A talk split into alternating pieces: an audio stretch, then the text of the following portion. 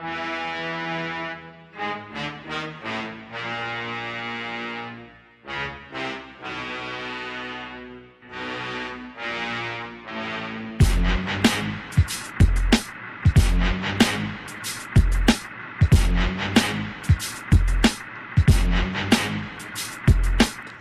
epic podcast has a beginning, and this is ours. I'm Mike McMahon with Mark Bilotta. Mark, how are you?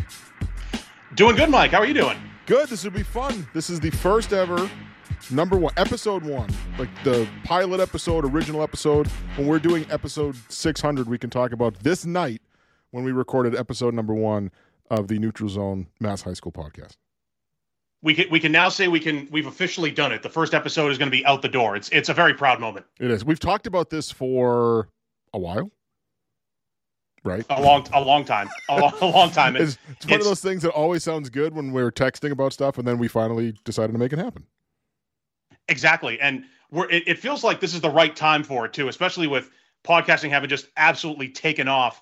It's it's a shame that there wasn't something more themed towards mass high school hockey. Well, now it is. Yeah, and it's it's an appropriate time of year to do it because the season's right around the corner. Uh, as we record this, it's the night before Thanksgiving. Tryouts start Monday. Everything kind of kicks off in about a week.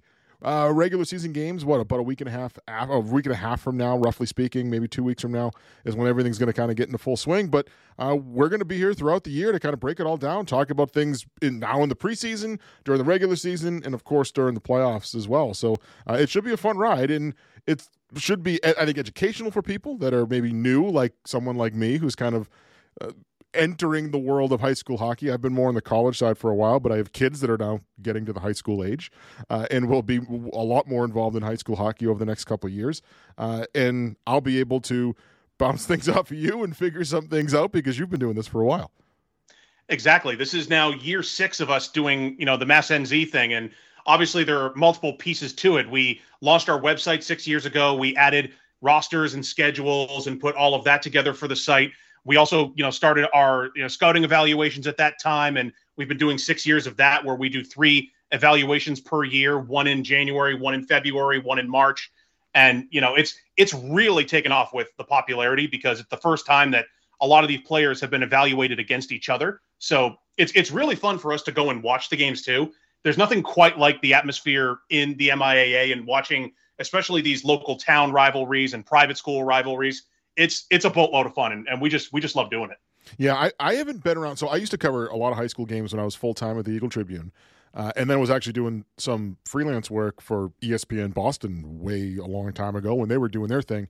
Uh, and there was nothing better than the tournament games, even even some of the, the regular season games. But like I remember several times trying to get into Stoneham Arena for like a, a, mm-hmm. a an early Super 8 game and not being able to find a place to park, you know, parking a block away and having to walk down the street, walk down Montvale Ave there with like, you know, uh, 600 other people, it felt like, trying to find a spot inside the building uh, to, to watch some of the games and, and cover whatever I was covering. And then you look back like a year or two later and you start looking at some of these kids. Oh, oh geez, oh, yeah, that guy, I, I that guy that's playing college hockey now? Yeah, I, I covered him in high school. I remember him. And yeah, I, I remember him. Like uh, Nolan, I remember one of the games I watched. One of the games at Stoneham, ironically enough.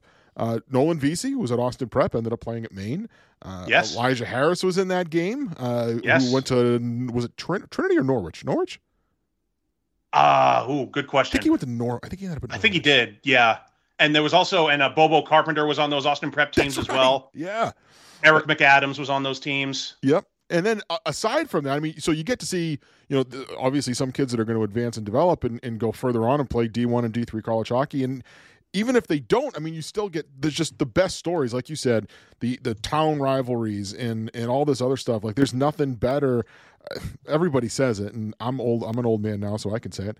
Uh, those are the times that you remember the most, right? Like your high school buddies playing for your school, especially if it's your town team and it's a, a public high school and it's all these kids you grew up with and you've been friends since you were four years old and playing hockey since you were four years old, and now you're you know a senior in high school playing against the the town next door and it's a big rival. There's just there's nothing that beats that environment.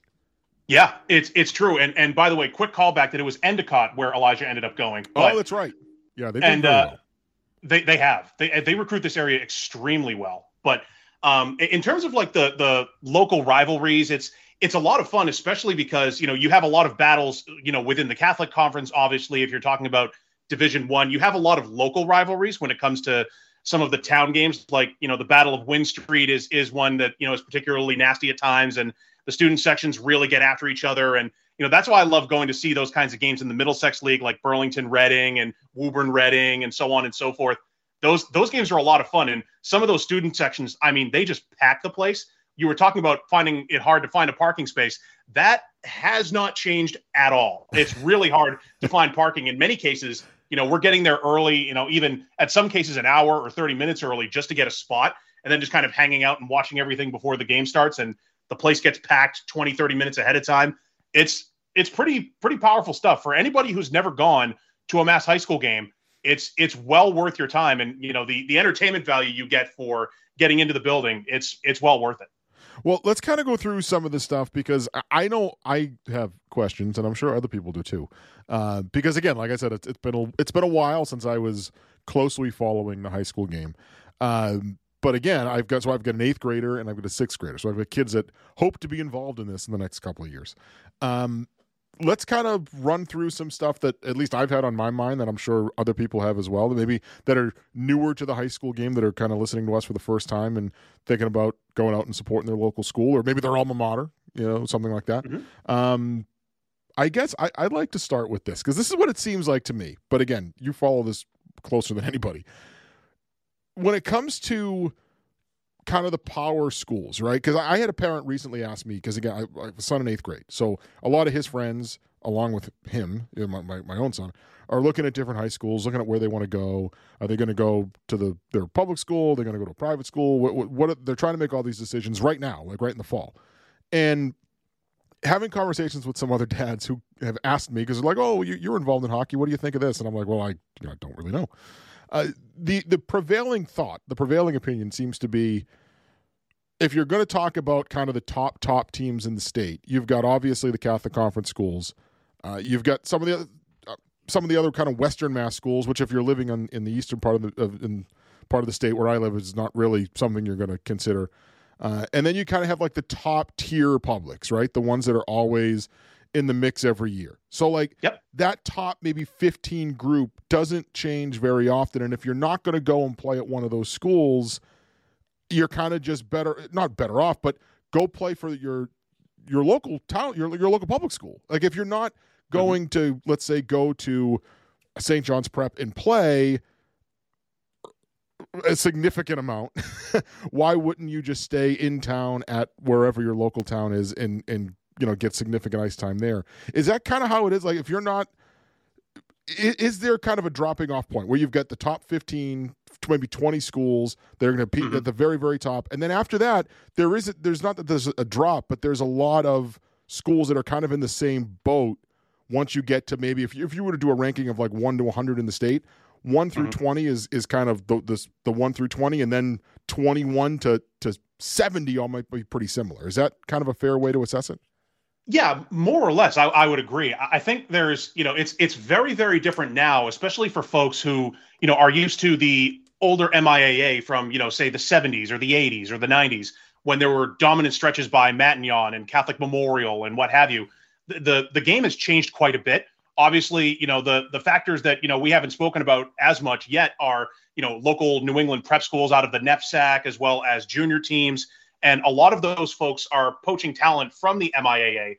However, one of the things that, you know, is really starting to resonate, especially when it comes to more recent developments, are how young these leagues are becoming or how young the league is becoming and how much good talent is starting to filter its way directly through um, all of these teams. And that comes both from public schools and from private schools. So, you know, just off the top of my head, a couple of quick examples. So, if you think about some of the most recent players in the MIAA who have gone on to earn D1 commitments, you have a player last year who was a uh, Mr. Hockey Award finalist for us, CJ Watroba um, from Pope Francis, who ended up committing to Merrimack. You have other players as well from Arlington High School, public school. Um, Jack Sadowski played a full year of varsity um, high school for a public school, ended up committing to UNH the following year. So, you know, it's not that there's one specific bespoke path that works for everyone. I think the key is really understanding, especially for yourself as a player or for a parent that's looking to, you know, join an MIAA team, the biggest thing to think of is you know where is my son or daughter? Where are they going to get the maximum amount of playing time and ability to you know get seen with the coaches and be able to develop in their time there? The thing that we notice especially from a developmental standpoint is the players that are willing to stay three years four years and so on when they're willing to stay that long you see that development just take notches and notches of higher jumps um, it's not as common today you see some players who will leave after a year or two years but it's the players who are end up staying towards their junior and senior years. That's really where you see a lot of that progression. And especially if you look at some of our uh, Mr. Hockey candidates and others that we are noting for like all upside teams and what have you, many of them are upperclassmen. They've taken that time to go and you know develop and get better, and they've taken time to really jump in and uh, work top line minutes, work power play, penalty kill, play a full 200 feet before they graduate those are the you know the players that end up going on and doing a lot of special things down the road. Now, of course, you also have your shooting stars. So folks like a Ryan Leonard, you know, who only stayed two years in Mass High School, um, ended up committing to Boston College out of the National Development Program and went directly there from public high or from uh, private high school. So you know, there really is no one set path, but what we're noticing is, like you said, there are a top series of teams. You know, the top twenty, the top twenty-five especially when it comes to the higher divisions, D1 and D2. And then there's a group of a number of other schools below that who have maybe a, a good top line or they have a good top defensive pair or a really good goaltender, but there are some mixing and matching that goes on with other lines and other pairings. And then they're trying to kind of cobble together and build other pieces as they go. So it's a bit of an assortment if that if that makes sense. Yeah. Yeah, because I know like what I've said to my own son and to some of his friends, like in my opinion, and, and I'm by far uh, not anywhere close to an expert on this, right? I, I'm not a high school coach or a D1 or D3 college coach, nothing like that. But I've I've seen enough of it to say, hey, go someplace where you can play and make an impact. Like you're not going to get better if you're not playing, right? And also, like I think if if I'm a player, if I was a 13 or 14 year old kid right now looking at schools, I'd want to go somewhere where I could I could play, somewhere where I know I could play, um, and then also somewhere where like you feel like you're a part of something and and have that be the end goal. Like i've said that to my own son now. I said look go go to the school like as you're looking at schools here decide where you want to go decide kind of what school and what community you want to be a part of try to make the hockey team and then have that be the goal and and work at that for the next four years and don't worry about what comes after that if you want to play hockey after high school if that's an opportunity we can approach that opportunity when it comes. I, I think sometimes like unless you're a, a real high high end player, uh, so many people are in a rush, and, and sometimes I feel like you know the mm-hmm. best thing to do sometimes is just be patient and let you know everybody. It's like what the, the Sixers, right? In, in, the NBA, trust the process, but like it is, a, it is a process, and just don't be in a rush to get there and kind of let it play out. And uh, if you're supposed to end up where you're supposed, if you're supposed to end up you know, playing beyond high school, you'll get there eventually. I, I don't think staying mm-hmm. for your senior year, if you're a breakout as a junior, is going to hurt you. Now, that said, like, if you have the opportunity to go to the national development program or to go to yeah. a top prep school, I get it. Like, I'm not mm-hmm. saying don't do that. I'm saying I'm talking about the kid who may, and it doesn't. It doesn't seem like it's as it's as much of a factor now as it was, you know, when I was heavily covering things six, seven years ago. I'm talking about the kids that may leave early to go play junior somewhere. Like that's not the USHL. yep. If you're going to the USHL or the or the development program or like Kimball Union or a top prep school, I I get it. I Cushing Academy, hundred percent. I get it. You should you mm-hmm. should take that opportunity if you have that opportunity. But like I remember, and this is going back a long ways, but you'd have kids who would be really good as a freshman or sophomore then then you know leave high school to go play you know in the old ej and it's like guys what are you doing like, yeah that yeah exactly but it's also it's funny that you know things have evolved so much since that time that you know what the you know at, at one point there was like a huge luster on going to the ej and now it's you know very different where you know especially prep schools are really licking their chops when it comes to looking at like the top seniors in the miaa yeah. I always uh, kind of lovingly joke with tilton you know for the sake that you know, as a prep school, they're almost like Mass High School North because every year many of the top seniors end up going to that program because they've built a pipeline of, hey, you've played four successful years at your school, public or private. We want you to come up here and have another year of hockey and play with some other kids that you may not have met, may not have talked to, but these are some really good players and get you some additional eyeballs on top of what you already did for the past four years. So like there's there's a whole other you know process now than you know what was familiar back then and you know you do still have some players leaving early but i would say that it, it's largely the minority compared to the whole of high school hockey you know especially when you're looking across four divisions nearly 200 or above 200 schools all told you know it's very much so the minority of kids who are leaving early. And in a lot of cases those are either situations where they're playing with a, a brother or they're you know going up and it's it's something that's a very specific opportunity you know like a national development program a ushl or a top prep school like you were saying. So you know I, I think that's kind of where where we sit today. The thing that i think is really interesting too is the balance between private and public school. You know there's always been you know kind of like that rivalry that kind of gets stoked especially when it comes to playoff time. You know who's going to be the last public standing? Can a public school get all the way to the final? And you know there's there are always those storylines especially because you know uh, when you get some of those larger public schools they're trying out hundreds of players yeah. you know when they come to their tryouts.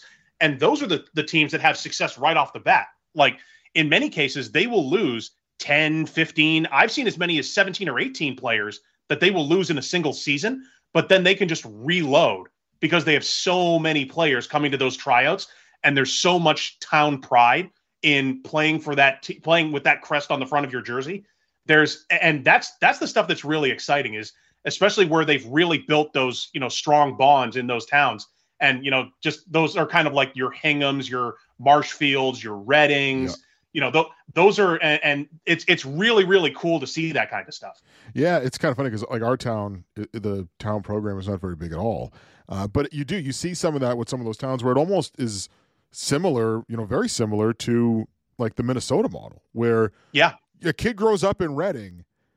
He's not necessarily dreaming about playing at Malden Catholic or the prep. He's dreaming right. about playing at Reading High. That's where he wants to go. You know, and I'm sure it's the same in Hingham and and some of these mm-hmm. other towns where you know the, the town programs are, are so strong. Uh, it's it's that's what I'm I'm really interested in how that gets cultivated because it's not something that happens overnight, right? Like Reading hockey's been a huge thing, a huge deal since I was a kid. So we're going back like 20, 25 years.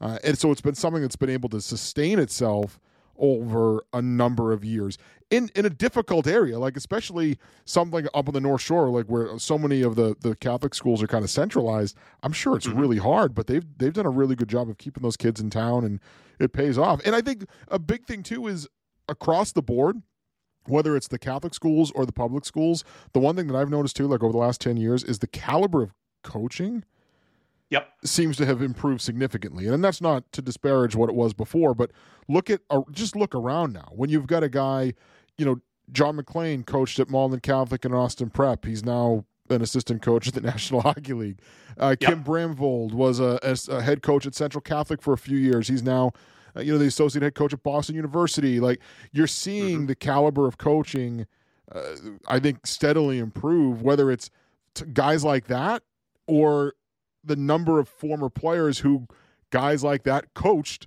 that are now getting into the into, into the coaching game. Whether it's like Brendan Collier, who's now at Malden Catholic, is, is one that stands out, right?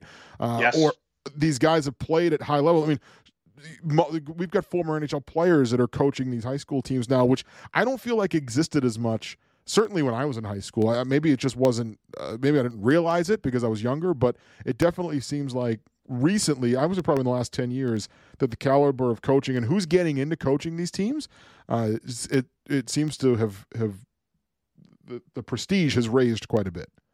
Yeah, I think that's true, and you also see you know, it's it's pretty evident just from looking at the success of some of these programs over the last few years. And you know the way that these players are being brought up to the point that they're ready to contribute when they're really young, whether they're eighth graders, ninth graders, depending on the program, because some programs are willing to play their seniors and juniors before they're willing to play their sophomores and their freshmen. So, but there, there's a lot of really, really good coaching in the league, uh, and you can you can kind of see that from you know the fact that many of these teams are you know one two and three seeds you know for you know a couple of years running. And you know obviously malden catholic went through that program or that that moment where they had reeled off three four championships in a row and, and that kind of thing.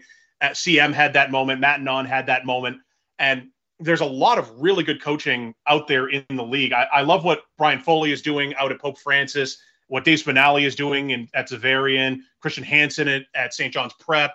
I mean, the, there are a whole bunch of really, really good coaches out in the league. And and the other thing too is when you kind of look at, at the league as a whole, you know, there's there's a depth to it that you know you haven't seen in the past where it was pretty much accepted practice back in you know those 80s and 90s that it was the same you know five schools that were always in the mix. yeah, basically, yeah. It, is, it isn't that way anymore, and there will probably be people listening to this podcast who may not agree. Oh, it's always the same. It's Pope Francis. It's St. John's Prep. It's Xaverian. It's or CM or but it's really not because if you look at especially the fact that during the regular season a lot of those teams are getting beaten by other teams whether they're public or private schools and in many cases those top seeds who are like five seeds or eight seeds or 10 seeds when it comes to playoff time they're running through a bunch of schools and they're finding their way into the elite eight the final four it's it's actually you know deeper now and it's more open to competition than it ever has been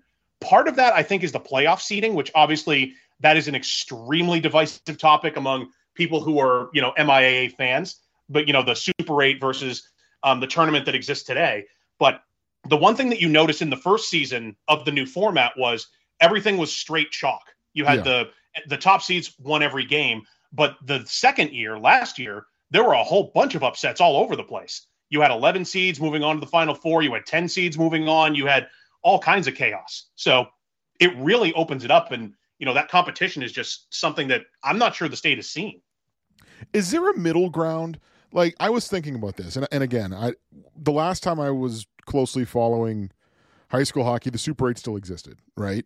And those best of three series were a ton of fun. Like I remember going up to Saugus and Lowell and covering a bunch of them all in one night. You'd have like three, four games in one night. Uh, it was great. Mm-hmm. I I understand to a certain extent why they made the change and I, and I don't even necessarily disagree with it. Is there a middle ground? Like, do you think they could do something where okay, you have the the brackets, have the brackets the way they set it up now, where everybody's kind of squished together in, in one big bracket, and you you whittle it down till you get to eight teams, and then once you get it to eight, could you go to a best of three once you get to eight, and then go to a semifinal and a final? Is there not enough time for that? Do they just not you know care enough to do it. I mean, I yeah, like you could kind of combine it and still give it a, a, different feel once you get to that eight, and then you could make the argument that okay, instead of just selecting teams for the elite eight uh, for the super eight, you kind of have to. We're still going to kind of have it. You just got to earn your way in by winning your early round games.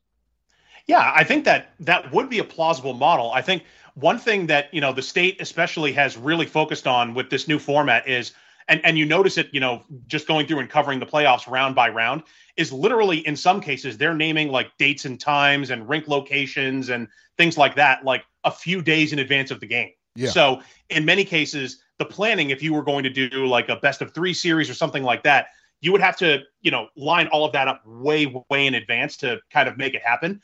Under the current format, I feel like it would be a bit of a heavy lift for the state, but it, the the concept of it, I think, is really strong because those best of three series produce some of the best hockey and some of the most entertaining hockey from a playoff perspective. I can remember, you know, in my early days of of you know working for MassNZ and um, just kind of building this into something was um, a playoff game between um, Walpole and and Catholic Memorial that was back in the best of three series, and uh, that was in 2017, and that was um, Walpole beat Catholic Memorial in that game, um, and in overtime, and just the the entire student population just like crashed the glass alongside uh, the starting goaltender James Corcoran that year, who was just lights out.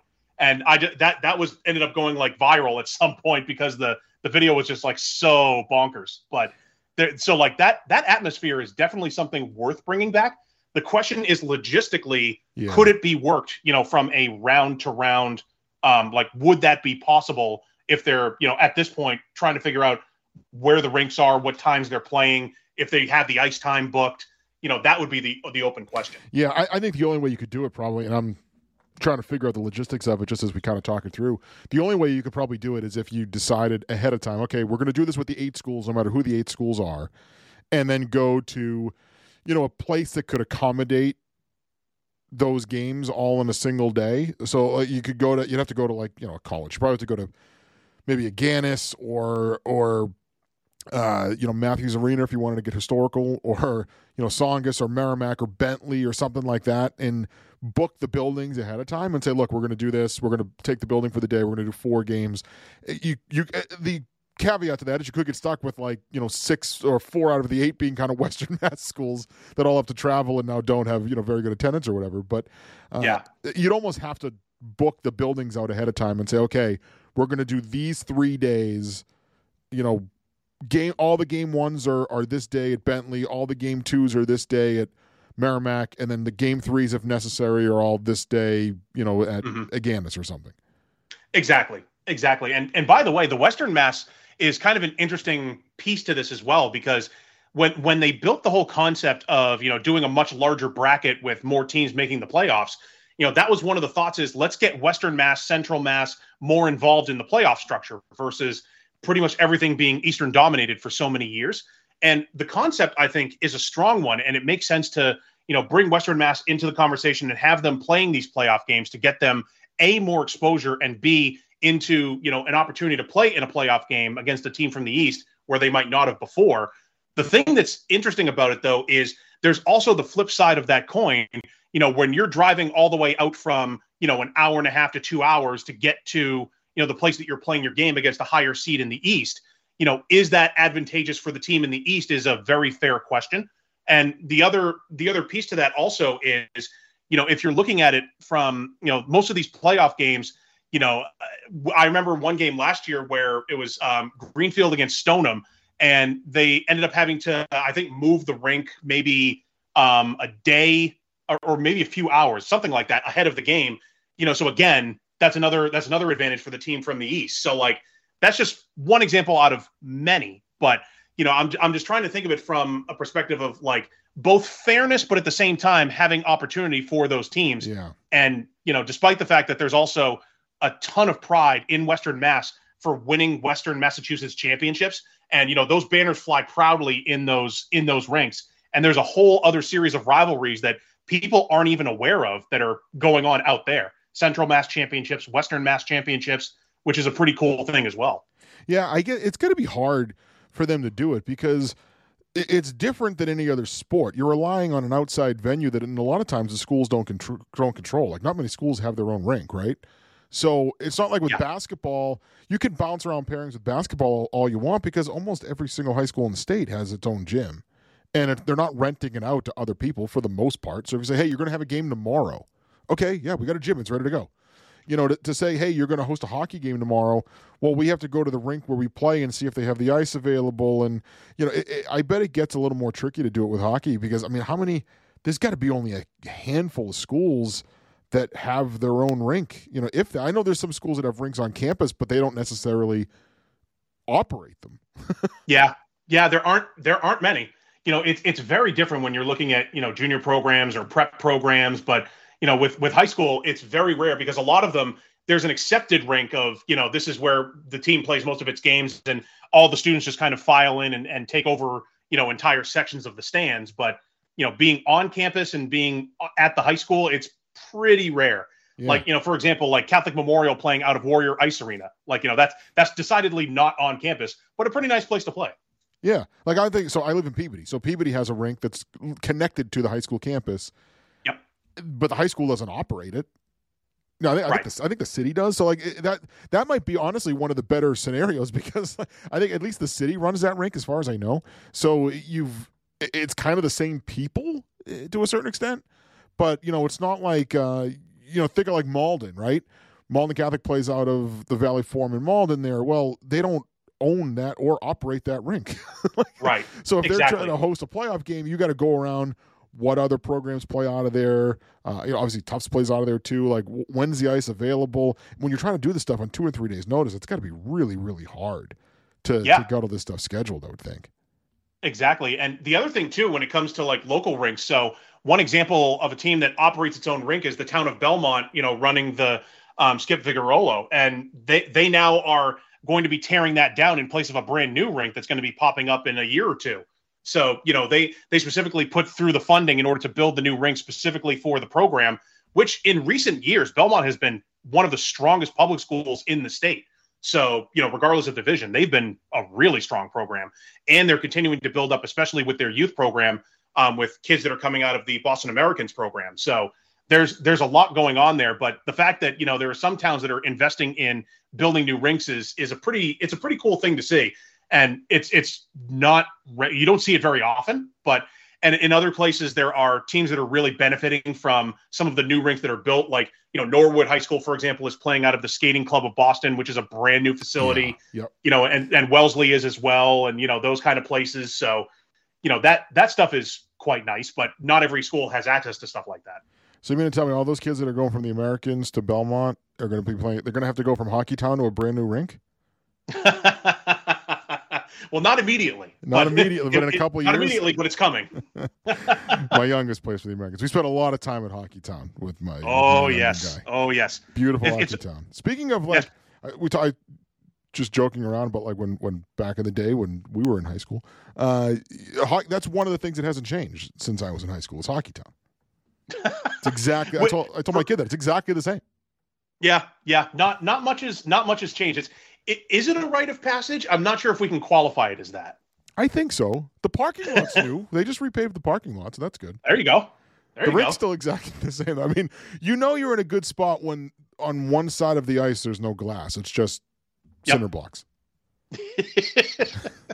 it's a it's it's truly a special place and and you know now there's you know that's the other thing too is that a lot of these high school rinks in some cases many of them you know haven't undergone a lot of renovations. And you know there there is a subtle charm to some of those places. Yeah. and that's i also that's one of the things about scouting that's fun is going to sit on like those old wooden benches and you know the, the rinks that are like negative 30 negative 32 so like those are those are the fun places i like the new Kasabuski. like they did the work at Kasabuski yeah. in Saugus and that and that kind of held it held the charm a little bit. It still feels like an older rink but it just it's a little more updated.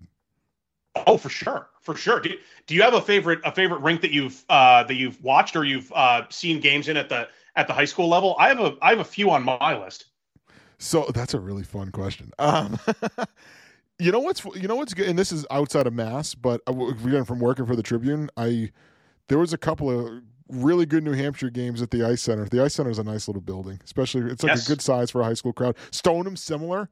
I like Stoneham too, just the way that it's shaped because you don't get like kind of that bowl seating in a lot yeah. of high school rinks. And I like how I know it's more like a letter J than a bowl, but I like how it wraps around in the corner. You know, it feels it doesn't feel like a youth rink. Like if you're playing in Stoneham, it has a little bit of an arena feel to it, which I like. Exactly, exactly, and there are there are a few that are that are kind of like that. And by the way, the the Ice Center is also home to Central Catholic, so it is oh, there is right. a yeah, Mass High School tie there. I forgot about that. That's right. And there the it's it's interesting because like everyone has their own opinions of you know what rinks they they prefer or which ones are the best or but the thing for me is I'm I'm definitely I love old barns. So like the Ed Burns in Arlington with, Yeah. with Arlington and Arlington Catholic is one of my favorites. I love the Burbank, partially because of the building, partially because of the fans. That's a great place to watch a game. You know what's crazy? I've never been there. Oh, it, it is a must for for anyone who hasn't been there to watch a game. It is an event. It is absolutely an event. It, it is well worth one of my favorite places to watch a game. I'm going to put that on. On the- I'm doing that this year because I've never, I've, I've never. It, it's just even for like one of my kids. Get, I've never been in the building, which is kind of crazy. I live ten minutes away, fifteen minutes away. And I've it's never a- been in the building. and it's a really it's a really nice building too. Like they've they've made some updates to it. It's it's quite nice. And shout out to the student section um, last year when I was there for giving me the Wi-Fi password. So There they, go. they're they're very helpful over there.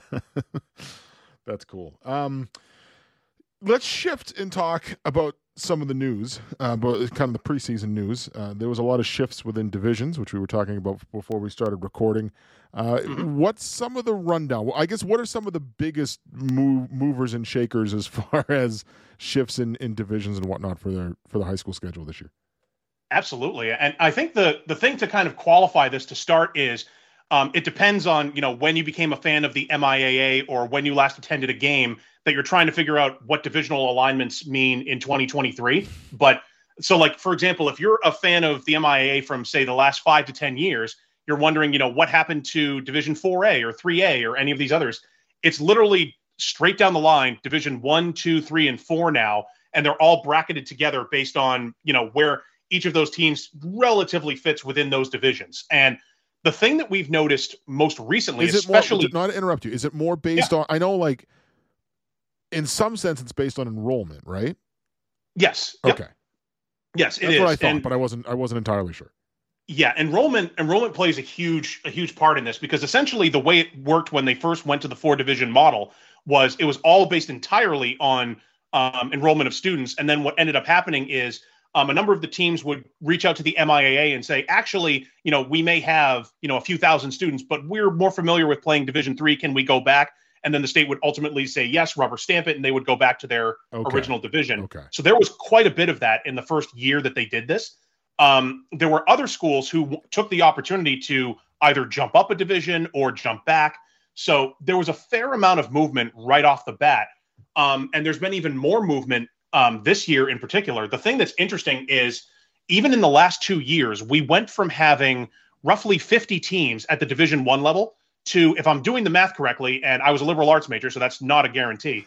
Um, so we went from 50 to around 41 teams in Division One in the span of two years. So wow. you have a lot of teams that were moving divisions and ultimately moving down for an opportunity to play in the playoffs. That's the big key here against Division Two opponents. So, um, for example, just from um, a Division One standpoint, there was only one team from Division Two that moved up, and that was Medford. So they're going to be playing a D1 um, schedule this year. And then if you look at the teams that moved down, you know there were some big names in there. You know, folks like Woburn, Bill Billerica, Malden Catholic, uh, Falmouth, Bridgewater Raynham, North Andover, all of them moved down a division this past year. And ultimately, even rarer, there was one team that moved all the way down to D3, Lynn. But you know, the the whole point here is you're st- we're starting to see more and more teams feeling more comfortable moving into lower divisions. And there was a huge, um, I don't want to say like a exodus, but there was quite a few teams that left from Division Two and Division Three to ultimately drop into D3 and D4 as well. And so ultimately, what you're left with is a more bottom heavy mass high school slate. So you have, you know, 41 teams in D1. If I recall correctly, I believe it's 40 teams in D2. And then the other sets are somewhere in the neighborhood of 50 to 60 teams apiece. Okay. So it's it's a very different set of alignments.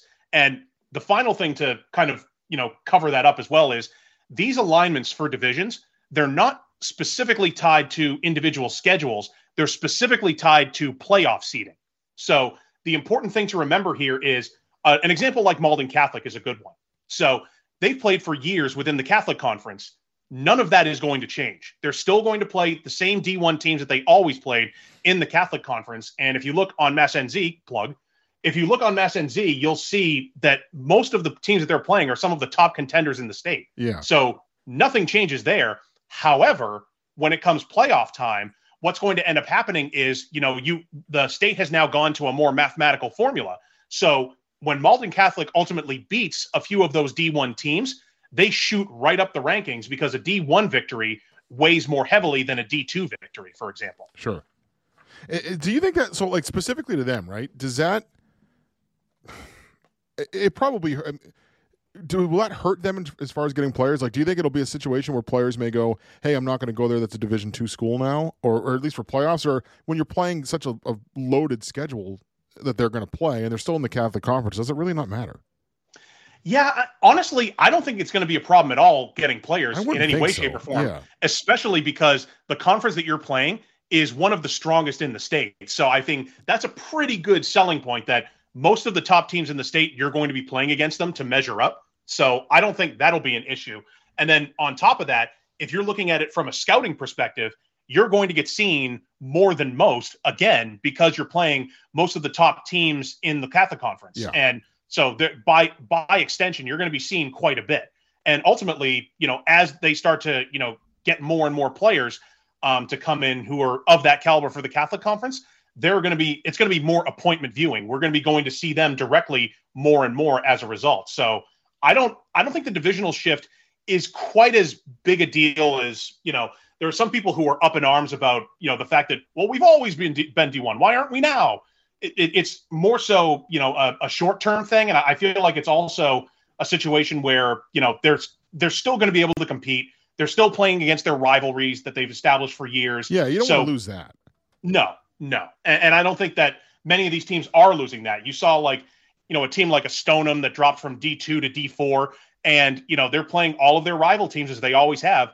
But now look at their, you know, playoff record. They've dominated the D4 playoffs for two straight years. You know, so like those are those are the kind of moves and there are more teams that are starting to do the same thing. Wilmington is doing the same thing this year. So trying to kind of follow on that model. I see. So it's basically it's for it's for playoff seeding more than anything else. Exactly. Yeah. Exactly.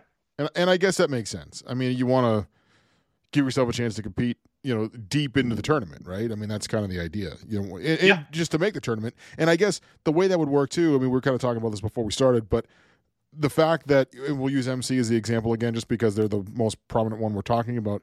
The fact that they're going to still be in the Catholic Conference playing a heavily loaded D1 schedule is going to help their ranking within Division Two. Oh yeah, by quite a bit, and you notice that a lot. Like another good, you know, poster child for that was Duxbury last year, where they went from D1 to D2, and again for the last two seasons they've dominated the D2 playoffs, and not only because you know they're a strong program and they have a strong tryout base, they have a lot of good athletes in that town, but also because you know they were playing a lot of D1 opponents, and that you know shot them right up the rankings. And that's one thing that you know has kind of proven itself over this new model is how important the math is when it comes time for playoff seeding. So that's and a lot of these teams are playing that long game, and it honestly it makes sense. It absolutely makes sense. Yeah, I mean it's kind of like again you're figuring out a way to, to put yourself in the best position to have the most success in March. That's kind of what the goal yeah, is for yeah. all these teams. the other, I think the other thing that that we should cover as well that you know may it may be swept under the rug a little bit in some um, some folks who are new to this, but there have been some school closures over the past couple of years, and you know I'm sure you know part of that uh, may be due to the economy and other factors, but you know, unfortunately, there are a couple of teams that aren't going to be fielding a team this year from St. Joseph Prep, for example, um, because they had a school closure. Uh, Matignon, obviously, they fielded a, a, Mass High School team, but they're not going to be fielding a team this year. Um, you know, there there are other teams as well. We've heard that are going to be um, absorbing into co-ops as well. So, yeah. for example, um, Hamilton Wenham is now going to be a part of the um, Rockport Manchester Essex co-op. So it's going to be Rockport Manchester Essex. I mean, so it's a, it's a lot of words. It's a lot Rockport, of words. yeah, exactly. So yeah, that, so there's there's a lot of that going on right now. What, do you know? What are the rules in the co-ops? Do you have to be within a co-op for a certain number of years? Is that correct? Yeah. Like if you enter so, into one, you have to stay with within the same structure for a certain period of time. I think. Yeah, I believe there there are some statutes there, but truthfully, I'm not hundred percent sure what the what the time limitation is or you know how that gets set up because honestly every single year we hear of new um, new examples like Watertown Wayland, for example, was brand new as of last year. And and so like there's a lot of that shifting that's been moving on, especially when you know there are teams that are having trouble fielding enough kids for tryouts. You saw that happen in Peabody this past season. You know, yeah. there there are plenty of examples. Yeah, it's crazy. I mean, we uh, for for a while, one of my kids was practicing out of the Peabody rink, and they would have a tryouts right after us. And you kind of look at the ice, and you're like, "Wow, there's not a lot of kids out there." And you wonder yeah. what happened. Like it's, it's just North Shore town. You don't think that you'd you'd struggle finding hockey players, but again, like kind of like what I was talking about with Reading, like Reading's been able to sustain it. In mm-hmm. Peabody, you you got a lot of kids who go to the prep. You got a lot of kids who go to Fenwick. You got a lot of kids who go to St. Mary's. You get some kids who go to Malden Catholic. Like it, it kind of gets dispersed to all these different private schools that are around, and then you're left with you know, not even barely enough kids to field a team, you know, at, at Peabody yeah. Which is a big school. It's a big school. That's true. It's it's one of the bigger ones in the state, and and what you end up seeing too is there's some ebb and flow, especially when it comes to a lot of these public schools. A good example too is uh, Grafton BVT, um, Blackstone Valley Tech. They were a co-op for many years um, at like the D4 level, and now they've kind of split into separate organ, uh, separate teams. So you have BVT as their own team. Grafton now is moving up to D3, and they're their own team. So in many cases, what you see is that there may be more players who are coming into the school to f- field a more competitive team on their own, so they'll go it on their own. Yeah. And you know, we, we see that a lot too with some of these public schools, especially. Many of these kids are multi-sport athletes. They're playing lacrosse in the other seasons, or they're playing soccer, they're playing baseball, and so many of these kids are multi-sport athletes. Some of them end up choosing to go with that path and you know hyper focus on that. Others are you know sticking with multiple sports, you know, just based on each season. But so it, it really depends on you know kind of the availability of the of the kids coming into the school. So, what does the next couple of weeks look like for these teams? Obviously, uh, they could start trying out next week, and in mm-hmm. I mean, in some cases, there's still football playoffs going on for some of these kids that are going to be stepping onto the ice a little bit later. Uh, but what what does the next couple of weeks look like as they ramp up from, let's say, Monday through when the season starts? Like, well, what does the the typical schedule you think look like? Yeah, and you it's funny because if you follow a lot of these teams, especially on social media, um, there's a lot of that, you know, waiting six days, five days, four days, and, and everyone's really getting psyched up for the first day to get back on the ice. So, and obviously we're feeling the same excitement over here. But um, so as you said, a lot of those tryouts are going to be taking place next week, and there's a lot of set schedules where you know there are a few hours on the ice each week or each day where you know the coaches get a chance to get a look at the kids and kind of see you know who's able to do what, who can fit into what spots, and things of that nature. Um, it's going to progress all the way to the point where the first weekend um, before the season actually gets kicked off, um, December 2nd and December 3rd, that's really where the rubber will begin to meet the road. And, you know, annually, the first real test or the first real moment in the season is the Garrett Reagan Summit that takes place at the New England Sports Center in Marlborough. That happens on the first Sunday in December every year. And this year it's going to be at December 3rd. And there are going to be all kinds of teams from across the state, um, both boys and girls, competing at that event and that essentially is um, I don't want to call it a glorified tryout. It's going to be one of the biggest events where a lot of those players can really show their stuff and be able to solidify an opportunity to be in the lineup every day. And for teams who have more solidified lineups, it's going to be an opportunity to say, you know, I deserve top line minutes or I deserve top D pair or top goalie minutes or what have you. So that's really where, you know, these things are going to really get cranked up. And then the week of, you know, December 3rd through the 9th, that's going to be you know the real tune-ups you know within the the teams. The teams will officially get um, named. The rosters will start popping up right around that time from the that weekend all the way through the week. And right around december 9th i think is when some of our first um, games that are non-scrimmages i should mention that the scrimmage games will be going on from the 3rd all the way up to the 9th but the real games will start taking place around december 9th 10th 11th and 12th somewhere around there. Um, usually teams will schedule maybe one to two. Some teams will even schedule as many as four or five scrimmages before they get going. It really depends on the organization, depends on the team, but um, that's pretty much how it's all going to set up. Yeah, and then it's a quick season, right? I mean, you think about yeah, it, like yeah. middle of December, and then you got playoffs happening beginning of March, right? Yep, exactly. So less so, than three months. I mean, it's like a eight nine week season. Yeah, it's it's pretty quick. It's it's one of the shorter um, schedules in terms of sports schedules, especially if you're comparing it to like a prep team or a junior team. This is much shorter, but it's also, you know, more high intensity because you have games happening like three games a week, you know, in some cases, Monday, Wednesday, Friday, or uh, Monday, Wednesday, Saturday. So it depends on, it really depends on, you know, the team schedule. In some cases, they'll only do like one or two games a week, but there are some that are really rapid fire at different points in the year. Well, we got a lot to talk about, and we'll keep talking about it. Probably uh, in, in, a couple of weeks, we'll come back and talk about some of the top teams that are going to be th- that we think we'll see this year. Some of the top players that we think we'll see this year. I know you've had a lot of stuff that's already come out uh, through Instagram and Twitter and or X, whatever we're calling it now. Um, already kind of going through some of those things, but uh, I think the idea is we're going to try to do this every other week throughout the whole season. Yeah, sounds good to me. And and I think there's a lot of material to cover. And I, I think it's it's going to be really exciting once we actually get the games moving and once we actually get to see the teams in public. So that's that's really where the exciting stuff is for us. So there's going to be plenty more to to talk about. And I'm glad that we're getting this thing off the ground. The first we've got the first one pretty much in the can. So this is this is good stuff. It is. Where else? Uh, where should everybody go to find all the coverage? Absolutely. So um, the first, um, the place that most people know to see our coverage is on um, at MassNZ on Twitter slash X, whatever you want to call it. Yeah, um, whatever then, we're calling it now. that thing. exactly. Um, so the the other one too is um, we just started up um, a new Instagram channel, literally um, a couple of months ago, um, and it's it's at official Mass NZ. So you can find us there. We're starting to build a little bit of a following over there, which is pretty cool. And many of you, I'm sure, have already probably visited the Mass High School website. We have Mass NZ. So um, it's neutralzone.net slash mass HS dash boys. And that's where you'll find all of our coverage throughout the season with our free articles um, recapping games. As of right now, what we're doing is adding quite a few of the schedules for the teams.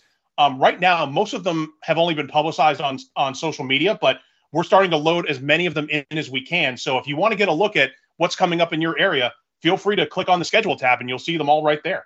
It will be the go-to source, that's for sure.